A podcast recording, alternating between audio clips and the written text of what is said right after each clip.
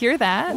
Those are the vibes I felt on my recent trip to Ventura County Coast in California. The sights, sounds, and sensations made it the perfect getaway destination. I enjoyed epic sunsets on the beach and explored the amazing Channel Islands National Park right off the Ventura County coast. I can't stop talking about my trip, but my friends keep asking about it. It was so easy to get to, right between LA and Santa Barbara, and there was so much to see and do. I chilled, sipped cocktails poolside at the hotel, enjoyed all the outdoor dining, and I even had the chance to attend a concert and comedy show. The options are endless. Oh, and the shopping. Where to begin? And one of the best things about the coast is you can do it all without the crowds and traffic. So if you could use some sun on your face, plenty of open space, and sand between your toes, plan your next trip to Ventura County Coast. Find more inspiration at venturacountycoast.com.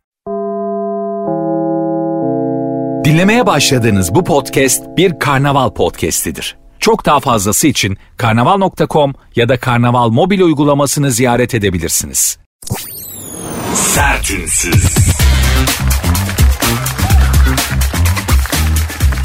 Herkese merhaba hanımlar beyler ben Nuri Sertünsüz başladı saat 22'ye kadar beraberiz. Bu sabah güzel bir şey oldu. Güzel mi bilmiyorum da benim hoşuma gitti sizlere anlatmak istiyorum. Sabah kalktım güzel ceviz suyumu içtim. Kolesterole iyi geliyor dediler. Akşamdan bir su bardağına Böyle bir tane cevizi koyuyorsun sabaha kadar bekliyor sabaha çıkanını içiyorsun. Kolesterole birebirmiş öyle diyorlar. Gerçi benim karaciğeri yani hale yola sokmak için öyle ceviz suyu ilaç milaç falan direkt karaciğeri tehdit etmen lazım. Herhalde benle arası en bozuk kafası bana en çok bozulan parçam karaciğerim. Yani lan yine mi Adana kebabı yiyorsun Allah seni bildiği gibi yapsın diye. Karaciğerim bana bayağı bozuktur aslında. Neyse mevzu o değil. Duşumu aldım sabah kalktım çıktım hazırlandım efendi gibi sokağa çıktım. Evimin yanında bakkal var onun önünde bekliyorum. İleride bir buldozer kepçesi göründü. Buldozer kepçeleri var ya böyle geniş olur kepçesi. Toprağı alır kaldırır başka yere atar. Kepçe havada içinde beş kişi kafaları kepçenin dişleri arasında çıkarmışlar. Pişmiş kelle gibi sırıta sırıta öyle havadar havadar geliyorlar. Geldi bakkalın önünde durdu. Şoför indi bakkala girdi. Kepçedekiler de öyle sebilhane bardağı gibi dizilmişler bana bakıyorlar falan. Dedim hayırdır nereye? İşe gidiyoruz abi dediler.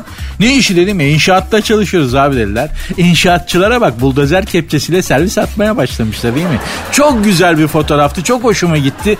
Bir an içimden ben de geleyim mi yer var mı bana da yer açın demek geldi ama vazgeçtim. Eskiden olsa kesin ben de geleyim mi bana da yer açın falan deyip atlamıştım kepçeye. Böyle bir deneyim yaşamak istemez misiniz? Düşünün. Hayat böyle şeylerle güzelleşir arkadaşlar. Bunları es geçmemek lazım. Ee, ne? Bir, bir, bir dakika. Telefon mes ah tam hızımı almıştım telefona. Neymiş bakacağım mesaj geldi. Sayın Özgün Meylesin. Hatırlatma aşınızı almayın. Unutmamıza izin mi veriyorsunuz? Hatırlatma aşısını bu saatte hatırlatıyor bana. Saat 8 olmuş.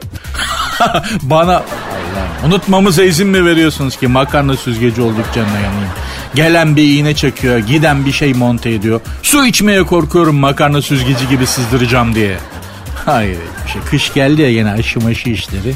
E standart artık bunlar başımıza gelecek biliyoruz aşı maşı. Bu işler daha büyüyecek gibi. Neyse mevzu değil hanımlar beyler. Ben en azından size aşı iğne falan yapmayacağım. Benim yapacağım uygulama bellidir. Hepinize sevgi, şefkat ve muhabbet uygulamak. Saat 22'ye kadar. Kiminiz kimseniz varsa söyleyin haber verin. Saat 10'a kadar Nuri ile beraberim. Bana ilişmeyin deyin. Saat 10'a kadar kaynatalım. Bana ulaşmak isterseniz programın Instagram ve Twitter adresleri var. Oralardan ulaşabilirsiniz. Sert unsuz yazıp sonuna iki alt tire koyuyorsunuz. Sert unsuz yazıp sonuna iki alt tire koyuyorsunuz. Böylece hem Instagram'dan hem Twitter'dan bana yazabilirsiniz. Güzel güzel efendi gibi mentionlaşırız. Hadi başladık bakalım. Sertünsüz. Hanımlar beyler sertünsüz devam ediyor. Bugün ilginç bir şey oldu. Hafta sonuymuş gibi uyandım. Size de olur mu bu? Bana bazen oluyor. Günlerden perşembe ama sanki cumartesiymiş gibi uyanıyorsun. Üzerinde böyle bir hafta sonu havası. Dediğim gibi günlerden perşembe işe gitmen lazım, çalışman lazım.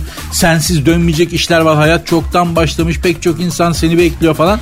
Ama sen cumartesi sabahı gibi yorganı tepikleye tepikleye gerneşe gerneşe yatmak istersin.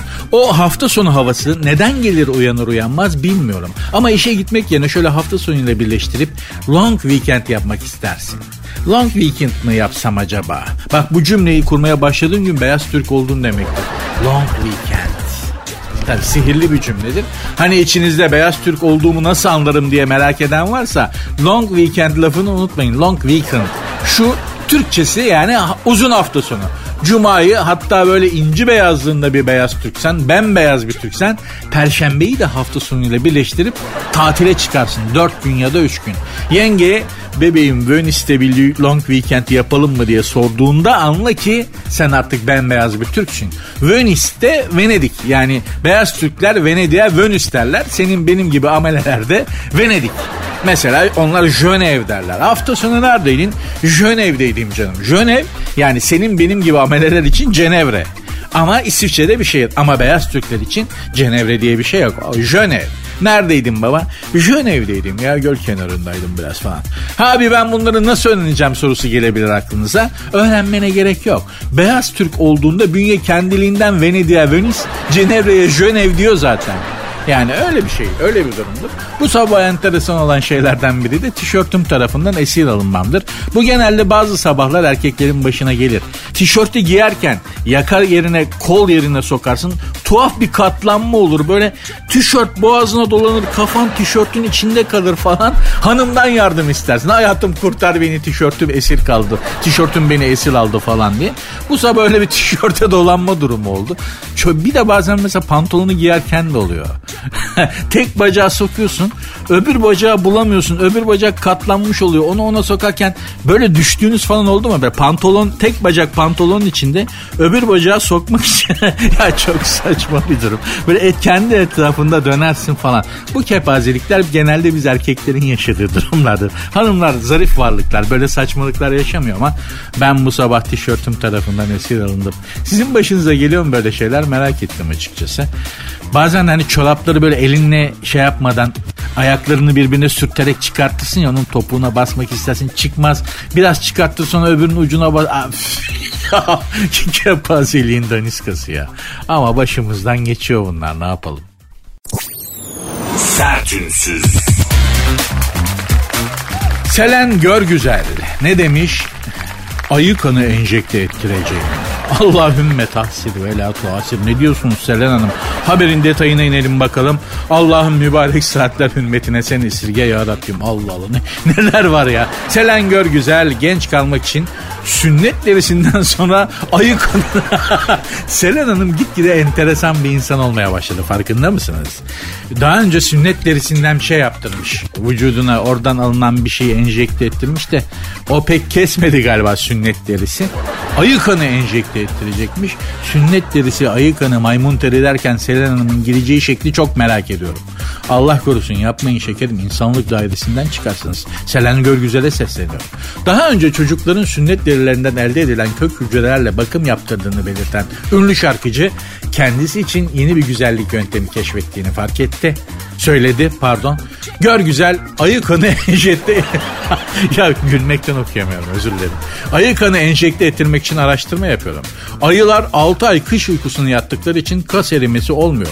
Ve araştırmalar sonucu insanlara ayı kanının faydalı olduğu açıklandı. Şimdi nerede yapılıyor araştırıyorum yaptıracağım. Kas ve kemik yapısına ayı kanı iyi geliyormuş. Hayırlısıyla enjekte ettireceğim kendime diye konuşmuş. Ama Şuradan da şunu da dikkatinizi çekmek istedim Senen Hanımcığım. Ayı kanı enjekte ettirmek biraz da ayının huyunu almak demektir. Senen Hanımcığım. Bir de ne derler? Ne yersen ona dönüşürsün. Gerçi ben ayı kanı enjekte ettirmedim ama ayı eti yedim. Nordiklerde.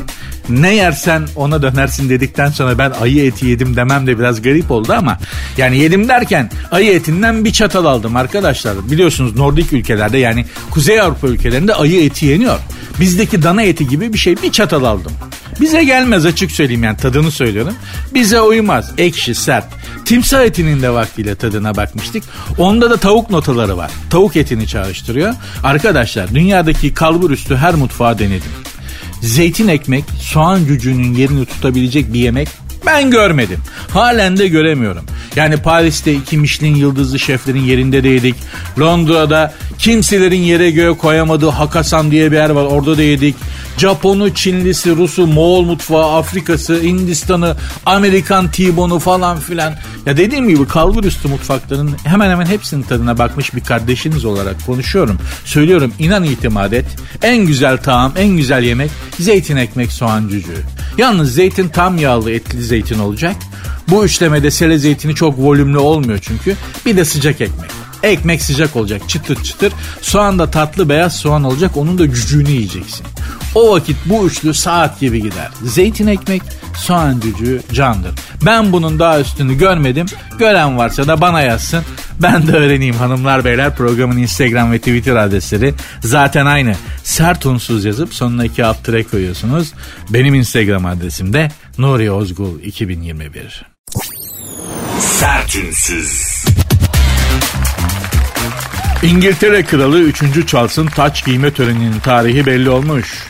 Charles'ın taç giyme töreni 6 Mayıs 2023. Uuu daha adam bir türlü kral olamıyor ya. 6 Mayıs 2023'te yapılacakmış be kardeşim. Kaç ay var? Kasım, Aralık, Ocak, Şubat, Mart. 5 ay daha var ya. Beni bekletiyorsunuz. Kadın ölmüş, anası ölmüş. Adamın yerine ortak olabilecek başka bir yok. Oturtun, koyun kafasına tacı. Verin eline asasını. Yürüsün gitsin adam mesaisine baksın ya. Bir saat sürecekmiş kral taç giyme töreni. Giydirmişler. Burada da fotoğrafı var. Giydirmişler, süslemişler şıkır şıkır. Eline de bir tane pullu payetli boncuklu kılıç vermişler. Adam kral mı oluyor, sünnet mi oluyor belli değil ya. Yeminle benim sünnet kıyafetim şu Charles'ınkinden daha jantiydi. Böyle pelerinli, asallı, sorguçlu falan. Aslında var ya bu İngiltere'ye kral olacak adam bendim. Ben İngiltere kralı olsaydım var ya pe, sen o zaman gör dünyayı. Her yere bulaşırdım, herkese sataşırdım. Bugünleri bu dünya mumla arardı. Joe Biden'a pisleşirdim mesela. Yani düşün ben İngiltere kralıyım. Joe, ilk Joe Biden'a pisleşirdim. Casus tutardım. Sırtından içeri akrep attırırdım, sinek attırırdım. Başkanlık koltuğuna sahte kaka koyardım. Mavi Oval Office'teki o başkanlık koltuğu var ya. Sahte kaka var ya o şaka ürünleri. Ondan koyardım. Her türlü pisleşirdim. Yani gerçi Amerika'ya karşı tutum olarak da başkanın koltuğuna sahte kaka koydurmak dışında aklıma başka bir şey gelmemesi de benden pek kral mural devlet adamı olmayacağının sağlam bir belirtisidir değil mi? Ama eğlenirdik be. Valla dünya olarak çok eğlenirdik hep ben. Çok eğlendirdim. Hem kendim eğlenirdim İngiltere kralı olarak hem de dünyayı çok eğlendirdim. Makara yapardık biraz. Bakıyorsun bu adamlar nursuz, suratsız, bir karıştı. Evet, evet. Ya oğlum biraz gülün ya. Biraz neşeli olun ya.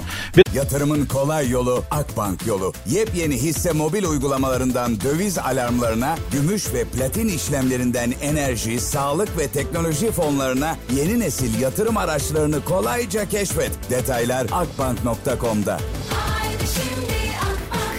Biraz şu halkı, ahaliyi, dünya halklarını, insanlarını neşelendirin be kardeşim be ya. Kendi nursuz suratlarınızı, Rabbi sili silmiş suratlarınızı böyle göre göre biz de size benzedik içimiz karardı be kardeşim. Şu yüzünüz gülsün biraz insan olduğunuz belli olsun ya. Hayırlıymış. Yani krallara falan söyle. Herkese söylemiyorum ha. Aman, aman başıma ihale almayayım. Yok yok hayır ben Prens Charles'a konuşuyorum. Yüzün gülsün be oğlum. Kral oldun ya tamam daha ne işte. Kralsın be oğlum. Yani kralsın daha ne olacağım biraz yüzün gülsün. Niye asık yüzün ya? Ben bunu mesela lüks jiplerde de görüyorum. Ya işte 600 bin dolarlık arabaya biniyor adam. Ben de altta modifiyeli kırmızı şahindeyim. Tamam mı? Böyle vitese kuru kafa takmışım. Frene basınca kuru kafanın gözlerinden kırmızı ampuller yanıyor falan. Öyle bir kırmızı modifiyeli şahinde gidiyorum. Bakıyorum yanında 700 bin dolarlık ultra lüks jipin içinde adam. Eli şaka atmış böyle kederli kederli ciddi ciddi düşünüyor. Lan oğlum öyle durması gereken adam benim. Sen 600-700 bin dolarlık makine alacak kalibrede adamsın. Daha neyi düşünüyorsun ciddi ciddi be kardeşim? Allah Allah ya. Tam tersine biz neşeliyiz bunlarda surat bir karış. Ben de bunu çözemedim arkadaş. Sertünsüz. Oğuzhan Koç bıyık bırakmış. Evlendikten sonra imaj yenileyen Oğuzhan Koç. Freddie Mercury bıyığı bırakmış. Güzel oyuncu Demet Özdemir'le geçtiğimiz aylarda evlenen Oğuzhan e, biliyoruz artık biliyoruz. Evlendiler evleniyorlar muhabbetleri zaten bir buçuk sene sürdü. Evlendiler hala bitmedi. Şimdi de Oğuzhan Koç Freddie Mercury bıyığı bırakmış. İmajıyla herkesi şaşırtmış. Bıyığıyla görenler Oğuzhan Koç'u bıyıklı görenler aa Freddie Mercury'ye ne kadar da benziyor demişler. Allah başka yerini benzetmesin. Yani huyunu benzetmesin diyelim. Bir de sonunu benzetmesin. Olur öyle. Ben size ne dedim? Kadın adamı aldığı zaman illa onu bir şekle sokar. Bak bunu da yenge aldı Demet Hanım aldı şekle sokmaya başladı. Daha dur biz ne şekiller göreceğiz Oğuzhan Koç'ta. Top sakallar, fitilli kadife ceketler, papyonlar. Hani var ya köpek sürüsü saldırmış gibi lime lime yırtık kotlar falan. Her erkek aynı zamanda hayatındaki kadının prova mankenidir. Hani terzilerin üstünde elbise diktikleri manken var ya ona prova mankeni deniyor değil mi? Ben öyle biliyorum. Heh işte her erkek hayatındaki kadın için odur. Canının çektiğini giydirir, çıkartır, o şekle sokar, bu şekle sokar. Ben ne baba yiğitler gördüm bekarken kimse bana kot giydiremez. Blue jean Amerikan şalvarıdır hayatta giymem deyip sevgili falan yapınca yengenin ısrarıyla kırmızı hem de blue jean giyip kimse görmesin diye arka sokaklardan dolananlar mı dersin? Lülü bırakanlar mı dersin? Lülü şey hani bu alt dudağın hemen altında böyle bir tutam incecik bir tüy bırakıyorlar ya. Ben ona lülü diyorum. Genel bir adı var mı bilmiyorum ama varsa yazsın yani. Lülü bırakanlar mı dersin? Ama nedir? Bu arkadaşlar mutlu arkadaşlar. Çünkü hayatlarındaki kadına teslim olmuşlar. Hayatındaki kadına teslim olduysan bu dünyadaki cenneti yaşarsın arkadaş. Ben her zaman bunu bilir, bunu söylerim. Hayatında bir kadın mı var? İşte eşin, sevgilin. Teslim olacaksın. Ona teslim olacaksın. O ne derse olacak.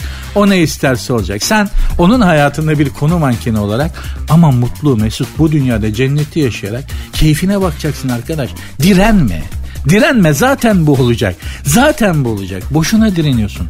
Akıntıya karşı yüzemezsin. Ronaldo'ya bacak arası atamazsın babacığım. Direnme. Sakin ol, teslim ol, mutlu ol. Bitti. Formülü veriyorum bak. Sakin ol. Hayatındaki kadına teslim ol. Bitti. Bu kadar.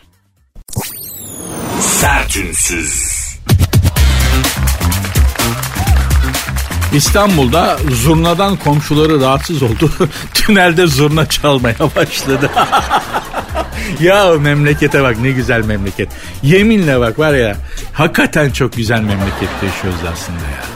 Oturduğu apartmandaki komşuları zurna sesinden rahatsız olmaya başlayınca kağıthanedeki tünel çıkışına gidip pratik yapan zurnacı egzoz kokusuna rağmen zurna çalmayı bırakmadı. İstanbul'da 45 yaşındaki bir abimiz yapmış bunu. Şişli'de bir binada oturuyormuş apartmanda. Tabi zurna zen adam yani zurna sanatçısı. E bu zurna da öttürür yani apartmanın içinde. Gerçekten yalnız. Baba da komşuların duyarlı adam bak kentli adam. Medeni adam, duyarlı adam komşularım rahatsız oluyor apartmanda diye. Çıkmış inat etmemiş. Benim saat 9 ile akşam 18 arasında gürültü etmeye hakkım var yasal hakkım var diye cart curt etmemiş yani. Demiş ki evet komşularım rahatsız olmasın. Ben başka bir formül bulayım demiş. Kağıthane tünelinin çıkışında zurna üfle, üflemek biraz absürt bir çalışma şekli olsa da gitmiş orada yapmış. İşin ilginci de zurnacıdan bir ekip adamısı bir polis arkadaşlar istek parça yapmışlar tünel çıkışında. Ölürüm Türkiye parçasını istemişler. O da çalmış. Arkadaşlar gerçekten sitcom gibi memleketiz yemin ediyorum. Bak cebimiz biraz para görse elimiz biraz rahatlasa var ya acayip eğleneceğiz hep beraber. Ne o kavgalar, gürültüler, ne çekişmeler, ne... Ya biraz ya biraz bak elimiz rahatlasın diyorum. Bizden mutlusu olmayacak dünyada. Baksana ya tünelde zurna çalan bir adam ve istek parça yapan polis ekipleri. Sitcom değil film gibi ya ama apartmandakiler de haklı. Tamam sanatkar insana saygılıyız, hayranız. Sanatçı özel insandır ama zurnanın sesi de apartmanda var ya insan da akıl bırakmaz artık. Tamam sanatkar insana saygılıyız, hayranız. Sanatçı özel insandır ama zurnanın sesi de apartmanda var ya insan da akıl bırakmaz arkadaşlar. Ve fakat nedir?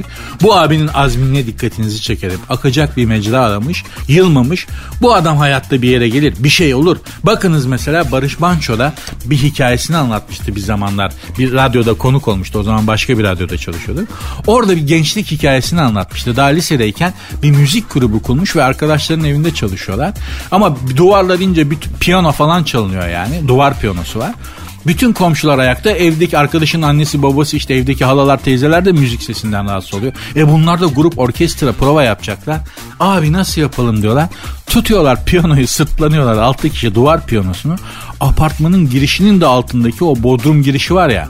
Oradaki apartman merdiven boşluğuna indiriyorlar. Orada prova yapıyorlar ve yukarıya piyano sesi gitmesin diye piyanonun tuşlarının arasına kağıt sıkıştırıyorlar. Düşünün bak barış bir barış manço olunuyor ama işte böyle olunuyor.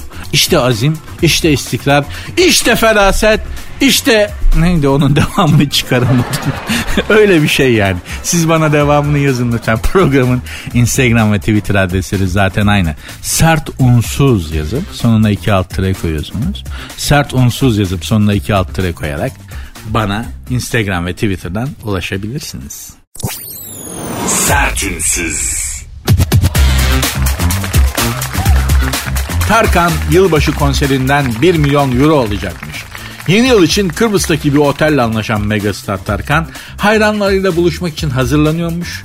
Geçen yıl başında Mısır'da hayranlarıyla Mısır'da Tarkan'ı hayran nereden buluyorsunuz lan? Ama Mısır bulur. Mısır'da müzik çok ileridedir. Gerçekten öyle. Mısır yani Mısır'daki iş bambaşka bir iş arkadaşlar. Gerçekten çok özeldir Mısırlılar. Müzikten anlarlar yani. Ee, geçen sene Mısır'daymış. Mısırlı dinleyicilerden oluru almış. Bu çocuk da iş varı almış Tarkan. Bu, bugün de bu senede yılbaşında Kıbrıs'ta sahneye çıkacakmış. 1 milyon dolar şey pardon 1 milyon euro yani bizim parayla 18 milyon TL alacakmış. Haberin altındaki okuyucu yorumlarına baktım. Allah'ım ne eleştiriler. Millet aç aç ayıp değil mi? Bir gece için bu kadar para fazla falan. Kardeşim bu adam bu parayı zorla mı alıyor? Birinin alın terine mi çöküyor mafyozo gibi? Hayır. Olay şu. Düşün şimdi ben Tarkan'ım. Bu nasıl gelişiyor bu pazarlık ben size anlatayım. Düşünün ben şimdi Tarkan'ım. Evde oturdum çekirdek çitliyorum. Telefon çalıyor. Bakıyorum numara kayıtlı değil. Açıyorum. Alo kimsin? E, alo ben İstanbul savcısıyım hesaplarının terör örgütü tarafından ele geçirildi. Söyleyeceğim yere 50 bin lira getirin. Yok yanlış bu, bu konumuz dışı ama herkes böyle bir telefon almıştır değil mi en azından neyse. Yani bu muhtemelen böyle bir telefon gelir. Tarkan'a da gelmiştir. Yani gelmiştir. Neyse. Şöyle ben Tarkan'ın Fazil'in ev, evde oturmuşum kola gofret yiyorum. Denediniz mi? Acayip çılgın bir şey. Bana bu yeğenim önerdi. Yaptım kolayla gofret. Of müptelası olacağım diye korkuyorum.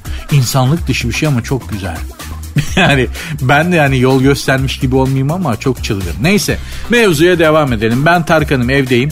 Sabahların Sultanı Seda Sayan'ı açmışım. 7,5 aydır evlenemeyen gece konulu çocuklarının maceralarını izliyorlar. Tak telefon çalıyor. Bakıyorum Kıbrıs numarası. Açıyorum. Alo buyurun. Alo Tarkan Bey'le mi görüşüyorum? Kardeşim önce telefonla konuşmanın adabını öğren. Karşındakinin kim olduğunu sormadan önce kendini tanıtman gerekir. Memlekette medeniyet diye bir şey kalmadı canına yanayım. Söyle ne istiyorsan. Tarkan Bey yalnız siz de amma sinirliymişsiniz ha. Uzatma kardeşim ne istiyorsun? Ya yok bir şey istemiyorum biz de seni bir adam sandık iş teklif edecektik.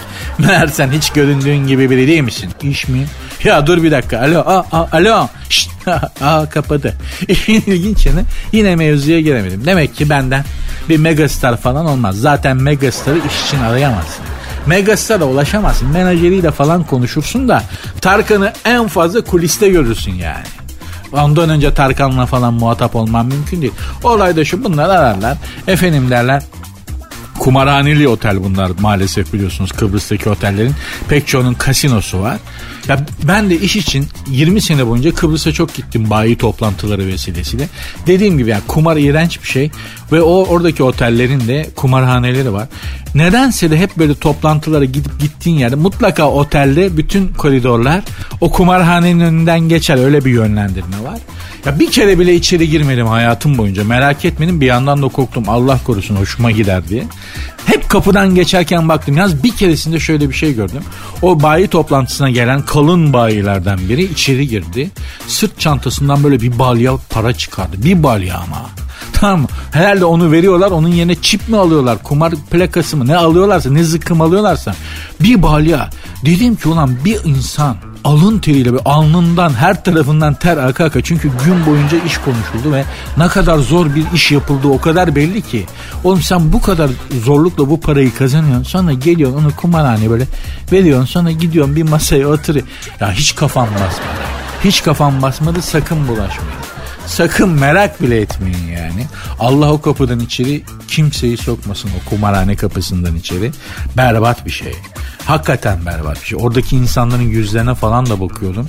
Bamba yani o insan yüzü değil o. O başka bir yüz. Başka bir şey o yani. O gözler, o surat ifadesi, o bakış, o odaklanma, o motivasyonla, o odaklanmayla başka bir işe odaklansan Amerika'ya başkan olursun, Oscar alırsın, Nobel alırsın, hayatta bir yere gelirsin ya. Neyse efendim, Tarkan'a yani şöyledir telefon onu söyleyeyim size. Alo Tarkan Bey, alo buyurun. Ben Kıbrıs'ta Cattırı Bittiri Otel'den arıyorum. Evet. Bu sene yılbaşında sahneye çıkarmak istiyoruz sizi. Peki ne kadar istiyorsunuz? 1 milyon euro. Tamam anlaştık. Oldu o zaman biz paranın yarısını yolluyoruz. 500 bin euro. İban rica edeyim. Tabii veriyorum yaz TR. Bu. Bu kadar abi. Bitti. Zaten o kumarhane dediğin meret yer o parayı herhalde bir cumartesi gününde kaldırıyordur fazla fazla yani. Bu işler Tarkan'a da hayırlı uğurlu olsun. Güzel. Bir gecede 18 milyon TL. Güzel para. Allah daha çok versin. Gözümüz yok. Hayır var. Yani var derken biz de hani bir gecede 18 milyon euro kazanmak isterdik şimdi. Niye yalan söyleyelim kardeşim? Sertünsüz. İrem Derici yine aşık oldu. Bir süredir hayatına kimseyi almayan İrem Derici'den aşk açıklaması geldi. Ben şu anki bağlılığımı nasıl bırakacağım? Bir ilişkiye başlarken hep kafasında bu soru varmış. Mesela buraya oturuyorum ya o da oturdu buraya diyorum. Aklım, mantığım, zekam hepsi bir kutuda ve anahtarı bende değil. Çok korkuyorum çünkü kontrolüm yok. Ay bilmiyorum bittim demişti Cem Belevi için. Şimdi de Cem Belevi'yi unutmuş. Demek ki bitmiş yeniden başlamış dolmuş. İstihap haddi dolunca bir daha aşık olmuş. Bu sefer de at gibi aşığım ama hiç çaktırmıyorum süperim diye. Karşındaki de ayı gibi seviyorsa 100 yılın aşkı olur. Sen at karşındaki ayı. Düşünsene aşkın büyüklüğünü. Zaten ne demişler?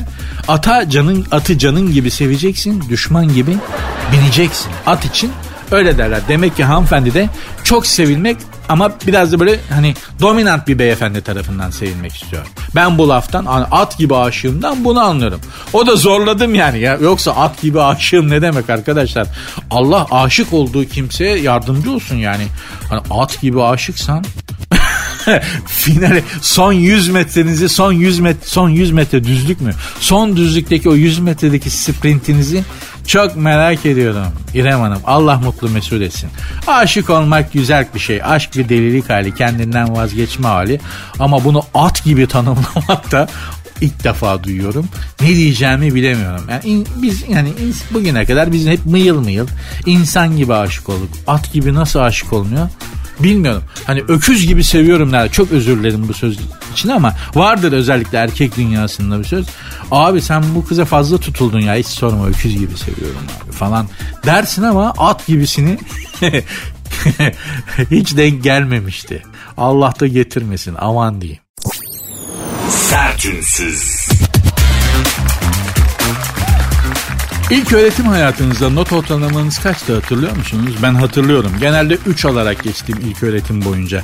Liseye kadar yani. Liseden sonra açıldım ama zaten bir Arap atı huyum vardır. Tutuk ve yavaş başlarım. Arap atı gibi sonradan koştukça açılırım. İlkokul, ortaokulda vasattım ama lisede beni öğretmenlerim açtı. Öyle nitelikli öğretmenlerin eline düştüm ki ben kendimi bir kütük zannediyordum. Onlar kendimde hiç fark etmediğim meziyetleri görmemi sağladılar. Allah hepsinden razı olsun. Lisede 10, 9, 8, 7 aldığım nadirdir yani. Ama okul kaliteydi. Kabataş. Şimdi öyle değil ha yani eski Kabataş'tan bahsediyorum. Şimdiki Kabataş tırt Şimdiki Galatasaray Lisesi de öyle. Tırışka. Nerede eski Kabataş erkek? Nerede eski Galatasaray Lisesi? Nerede eski İstanbul erkek? Alayı mantara bağladı o kadar değil. Neyse. Lisede başarılıydım ama ilk, öğret ilk öğretim boyunca hep 3 olarak geçtiğim için ailem de tahsilimiz konusunda çok özenmedi. Çok üstüme düşmedi. Neden? Çünkü bakıyorlar hep 3-3 yani notlar 3 gelince aslında 3 notu sana verilmiş bir not değildir. Daha çok ailene öğretmenin gönderdiği oğlunuz salak değil ama bundan pek bir şey de olmaz. Liseden sonra sokun bir işe çalışsın. Üniversite için dershane masrafına falan girmeyin. Orta zekalı bir sizin bu çocuk demektir. Hani 3 3 3 iki buçuktan 3 üç buçuktan 4 bazen bunlar oluyorsa mesaj budur. Çocuk salak değil ama hani bundan da bir pek okumaz bu. O demektir bu. Şimdi bakıyorum benim Z kuşağı yeğenim var her dönem takdir getiriyor.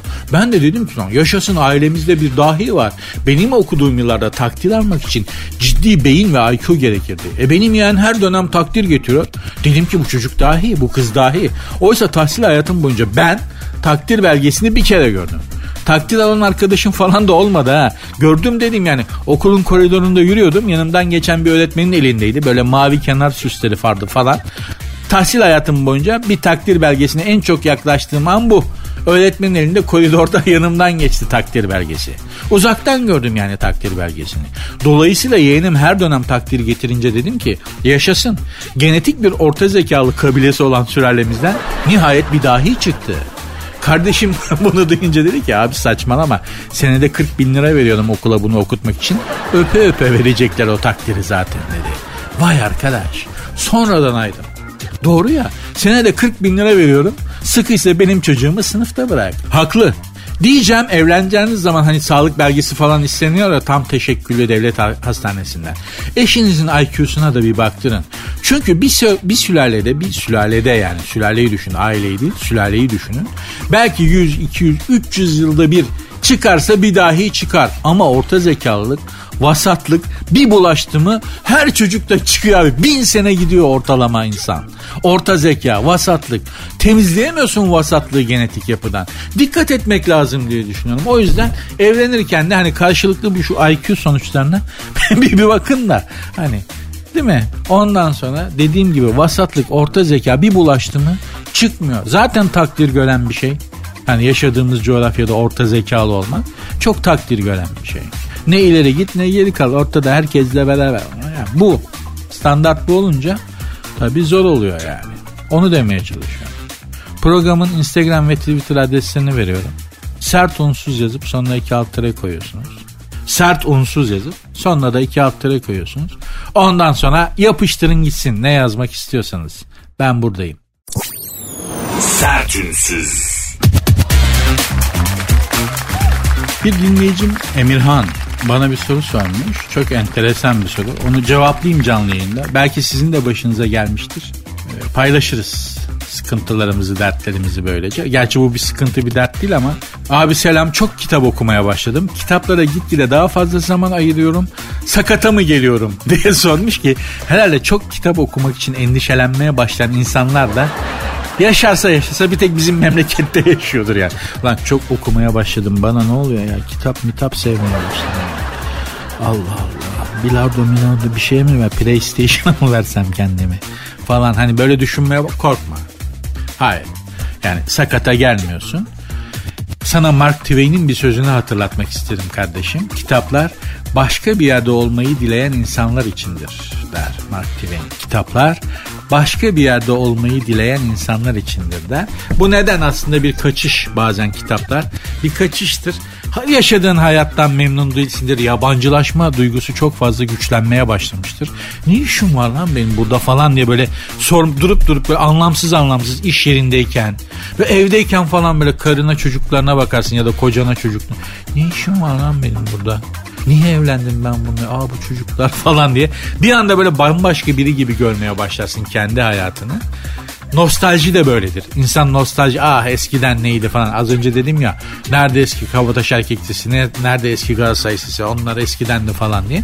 İşte bu yaşadığın hayattan ve günlerden memnun olmayınca ya kendini kitaplara verirsin ya da böyle nostaljiyle maziyi yad edersin.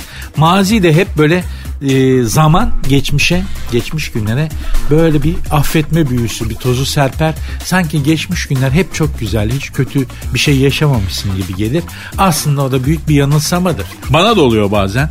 Hayatta kendimi bazen Ankara trafiğindeki İstanbullu bir şoför gibi hissediyorum. Yani şöyle her şey hem çok aşina hem de bir o kadar yabancı. Tamam yani biliyorum evet Hani Ankara trafiğinde ya da İstanbul trafiğindeki Ankaralı şoför de aynı şeyi yaşıyordur. Hani Evet yani bu tamam az çok biliyorum ama burada olan şeylerin hiçbiri normalde olması gerektiği gibi olmuyor. Ben bir kere Ankara'da araba sürdüm. Zor kaçtım. Zor indim arabadan. Yani İstanbul'da araba süren biri olarak Ankara'da başaramadım abi. Onun kendi bir evreni, kendi dünyası, kendi retoriği, kendi ahlakı, kendi felsefesi var Ankara trafiğinin. Bak yurt dışında her yerde araba sürdüm. Gittiğim her yerde araba kullandım. Hiç zorlanmadım. Hiç ama. Ama Ankara'da abi yok yapamayacağım beyler kusura bakmayın deyip hemen ilk sağa çekip indim. Eminim Ankara'da İstanbul arabası süren Ankaralı şoförler de öyle garip garip tuhaf tuhaf şeyler olduğunu düşünüyorlardır. Buranın da kendine göre bir raconu, jargonu ve felsefesi var. Aslında normalde olan ne? Trafiğin kuralları dünyanın her yerinde aynı. Buna uyarsan dünyanın her yerinde araba kullan... Bizde öyle değil. Bizde öyle çalışmıyor. Ankara'nın raconu ayrı trafikte, İzmir'in raconu ayrı, İstanbul'unki ayrı. Samsun'a git orada apayrı. Diyarbakır'a git bambaşka. Bizde de şehre göre karakteristik hani şive gibi. Trafik de öyle. Hani nasıl bizde hemen hemen her şehrin şivesi var. Her şehrin de kendine göre bir trafik raconu var. Orada ee, yani sen yapamam çalışman lazım. Dolayısıyla da hayatta da işte bazen böyle oluyor. Yabancı bir şehirde başka bir şehrin trafiğin içine düşmüş gibi kendini garip hissediyorsun. O zaman da kaçacak bir şey bir yer arıyorsun. İşte bu nostalji oluyor. Bizde kitap oluyor bak mesela bende de öyle arkadaşta da öyle olmuş. Çok kitap okumaya başladım bana ne olacak diye bir şey olmayacak. Kulübe hoş geldin. e, fark etmeye başlamışsın etrafındaki saçmalıkları. Hayatın farkına varmaya başlamışsın. Düşünmeye, yorumlamaya ve analiz etmeye başlamışsın. Allah yardımcın olsun. Hiç düşünmeden at gözlüklerini takarak yaşasan iyiydi. Mutsuz olmazdın ama bir kere uyanmışsın işe. Allah yardımcın olsun. Ne diyeyim? Allah hepimizin yardımcısı olsun. Zor günlerden geçiyoruz. Neyse mevzu o değil mevzu şu program bugünlük bitti. Ben gidiyorum. İnşallah güzel keyifli bir iki saat geçirmişsinizdir. Bunu yaptıysam bugünkü yemeğimi hak ettim demektir. Bunun mutluluğu da bana yeter hanımlar beyler. Programın Instagram ve Twitter adresini hatırlatarak size veda edeyim. Sert unsuz yazıp sonuna iki alt koyuyorsunuz. Sert unsuz yazıp sonuna iki alt koyuyorsunuz. Hem Instagram'dan hem Twitter'dan bana böylece ulaşabilirsiniz. Görüşmek üzere. Dinlemiş olduğunuz bu podcast bir karnaval podcastidir. Çok daha fazlası için karnaval.com ya da karnaval mobil uygulamasını ziyaret edebilirsiniz.